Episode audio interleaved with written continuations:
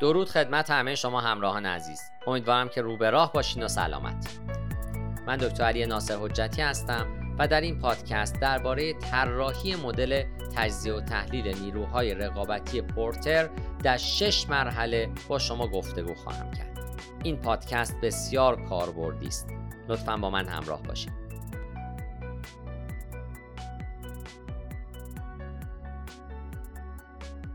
در این پادکست به بررسی مراحلی می‌پردازم که باید برای طراحی مدل تجزیه و تحلیل نیروهای رقابتی پورتر از اونها استفاده بکنید. آیا می‌خواین که اطلاعات بیشتری درباره چشماندازهای بازار فعلی خودتون داشته باشید؟ آیا می‌خواین که وارد بازار کشور جدیدی بشین؟ می‌خواین بدونین که استراتژی شما به چه نحوی در بازارهای مختلف اجرا میشه؟ پنج نیروی رقابتی پورتر به شما کمک می‌کنند تا عوامل خارجی مختلفی که بر موقعیت رقابتی آینده شما تاثیر می‌گذارن را ارزیابی بکنید. تجزیه و تحلیل نیروهای رقابتی پورتر به شما کمک می‌کنند تا متوجه بشید که برای ادامه موفقیت خودتون باید چه کاری انجام بدید و چگونه برنامه ریزی بکنید. این مدل به بررسی پنج فاکتور خارجی می‌پردازه که بر کسب و کار شما تأثیر می‌گذارند. تهدید رقبای جدید، قدرت تأمین کنندگان، قدرت خریدار، تهدید محصولات جایگزین و قدرت رقبای فعلی. در این پادکست به بررسی نحوه ایجاد هر کدوم از نیروهای رقابتی پورتر و همچنین شیوه ارزشدهی که شامل کم، متوسط و زیاد هستند به هر کدوم از اونها خواهیم پرداخت. مرحله یک آماده بودن مهمه. چارچوب پنج نیروی رقابتی پورتر به نحویه که شما باید نسبت به چارچوب های دیگه مثل SWT و پستل دانش دقیق تری از بازار داشته باشین.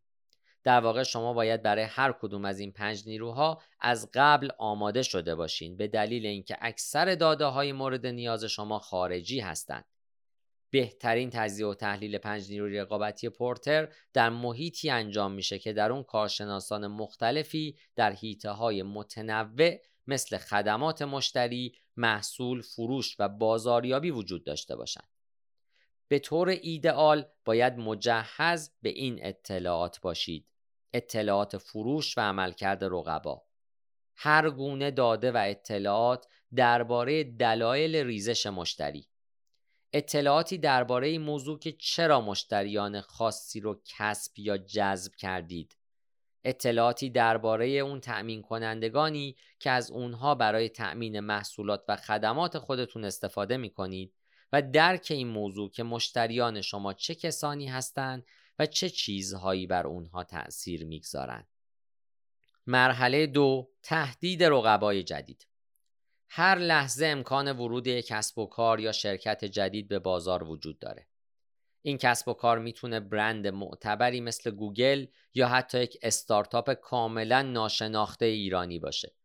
اما سوال اصلی برای در هر دو حالت اون هست که چگونه باید وارد فضای جدیدی شد و کمی پیشرفت کرد. سوالات مفیدی که در این زمینه باید از خودتون بپرسین شامل این موارد هستند. آیا قوانینی در بازار وجود داره؟ محصول یا خدمات به چه میزانی پیچیده هستند؟ آیا موانع قانونی وجود داره؟ به چه میزان بودجه نیازه؟ واکنش شرکت های حاضر در اون بازار چگونه خواهد بود؟ موانع ورود شامل چه مواردی هستند؟ آیا شرکت های جدیدی به تازگی وارد شدن؟ اگه جواب مثبته چجوری تونستن این کار رو انجام بدن؟ از جوابهایی که به این سوالات میدین یک نتیجه گیری بکنید و ببینید که آیا تهدید پیش رو زیاد متوسط یا کمه. مرحله سوم تهدید محصولات جایگزین هست. الان زمانمونه که از محصول و خدمات خودمون فراتر بریم و ببینیم که تعویز اونها با سایر محصولات و خدمات دیگه چقدر آسونه. به این نکته توجه داشته باشید که این مرحله درباره جایگزین شدن محصول شما با رقبا نیست بلکه به جایگزین شدن محصول صنعتی مرتبط میشه. به عنوان مثال در دهه 80 میلادی همه از تلفن ثابت استفاده می‌کردند اما امروزه همه تلفن همراه دارند. در اکثر صنایع همکنون هم محصولاتی وجود دارند که در حال رقابت با صنعت هستند. به همین دلیل باید پتانسیل هزینه سهولت و کیفیت اونها را ارزیابی بکنید. اگه خوش شانس بودین و در بازاری فعالیت داشته باشید که هیچ محصول جایگزین در وجود نداره باید به بررسی این موضوع بپردازید که برای ظاهر شدن چنین محصولی چه چیزهایی لازمه. سوالات مفیدی که در این زمینه باید از خودتون بپرسین شامل این موارد هستند. آیا در حال حاضر محصولات یا خدمات جایگزینی وجود دارند؟ آیا هزینه تعویز برای مشتری کمه؟ وفاداری و قدرت برند در بازار به چه میزانیه؟ محصول یا خدمات به چه نحوی رقابت می‌کنند؟ پس از انجام کارهای ذکر شده نتیجه گیری های خودتون رو در یک لیست خلاصه بکنید و به تهدید پیش رو امتیاز بدید. زیاد، متوسط یا کم. مرحله چهارم قدرت تأمین کنندگانه. شما از تأمین کنندگان برای ارائه محصولات و خدمات مورد نیازتون استفاده می کنید. به عنوان مثال ممکنه که در زمینه تولید لباس فعالیت داشته باشید و تأمین کننده شما پنبه داشته باشه. در واقع تمامی تأمین کنندگانی که با اونها همکاری می‌کنین این امکان رو به شما میدن تا محصول یا خدمات خودتون رو به مشتریان ارائه بدین. این نکته رو بررسی بکنید که تأمین کنندگان شما به چه میزانی قدرتمند هستند. چه کارهایی می‌تونن با کسب و کار شما انجام بدن؟ چه فشارهایی می‌تونن به کسب و کار شما وارد بکنن؟ سوالات مفیدی که در این زمینه باید از خودتون بپرسین شامل این موارده. با توجه به محصول و خدماتی که از اونها استفاده می‌کنین چند تأمین کننده وجود دارند؟ هزینه تعویز چقدره؟ تأمین کننده چیز منحصر به فردی عرضه می‌کنه یا چیز خاصی عرضه می‌کنه؟ شما تا چه میزانی برای تأمین کننده خودتون یک مشتری بزرگ هستین؟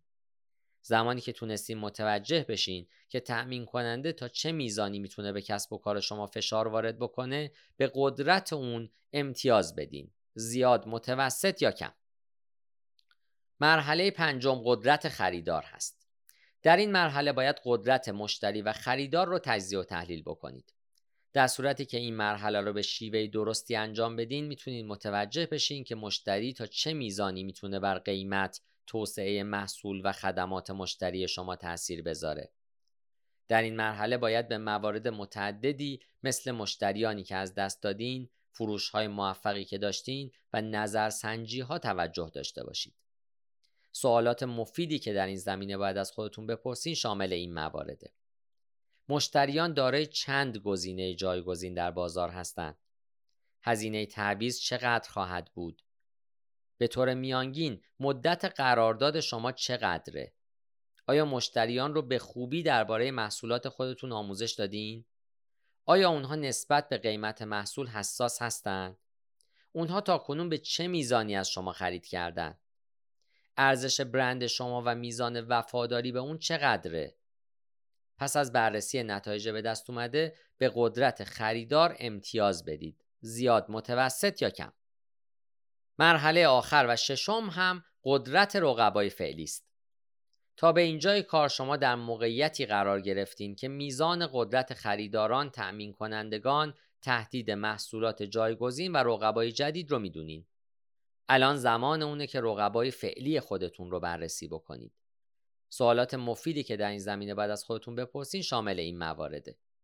چه تعدادی از رقبای موجود در بازار رقیب مستقیم شما هستند؟ بازار به چه میزانی بزرگه و آیا می‌تونه چندین شرکت موفق رو در بر بگیره؟ رشد صنعت چجوریه؟ اخبار مرتبط با ادغام و تملک در این بازار چجوری هستند؟ موانع خروج چه مواردی هن؟ آیا از رقبای خودتون شکست خوردین؟ و اگه این گونه است چرا؟ در این بخش هم پس از بررسی نتایج امتیاز دهی کنید. به این نکته توجه داشته باشید که این مرحله تحت تاثیر عوامل دیگه هم هست.